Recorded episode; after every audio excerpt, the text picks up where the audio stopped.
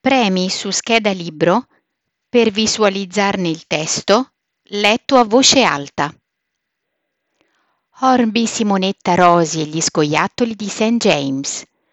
Emozioni, fiaba, intercultura, romanzi di formazione, società, storie di ragazzi e ragazze, da otto anni e oltre.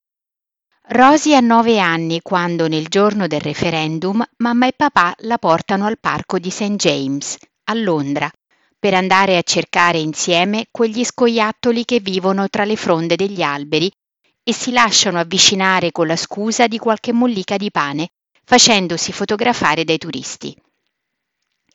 Eppure quel giorno, 23 giugno, degli scoiattoli non c'è traccia, né dei pellicani, scappati sull'isola del lago.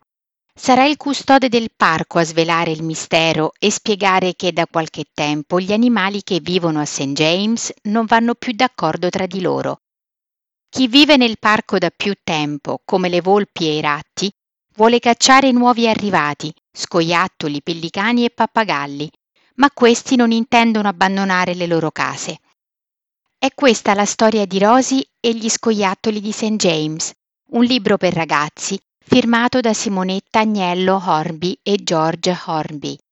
Grazie alle illustrazioni di Mariolina Camilleri, che rappresentano un mondo animale curiosamente simile a quello degli umani, gli autori si rivolgono al pubblico dei più giovani, ma anche ai genitori, trasportando i lettori nella Londra del 23 giugno 2016, giorno del voto per la Brexit, per riflettere su alcuni temi universali e allo stesso tempo estremamente attuali.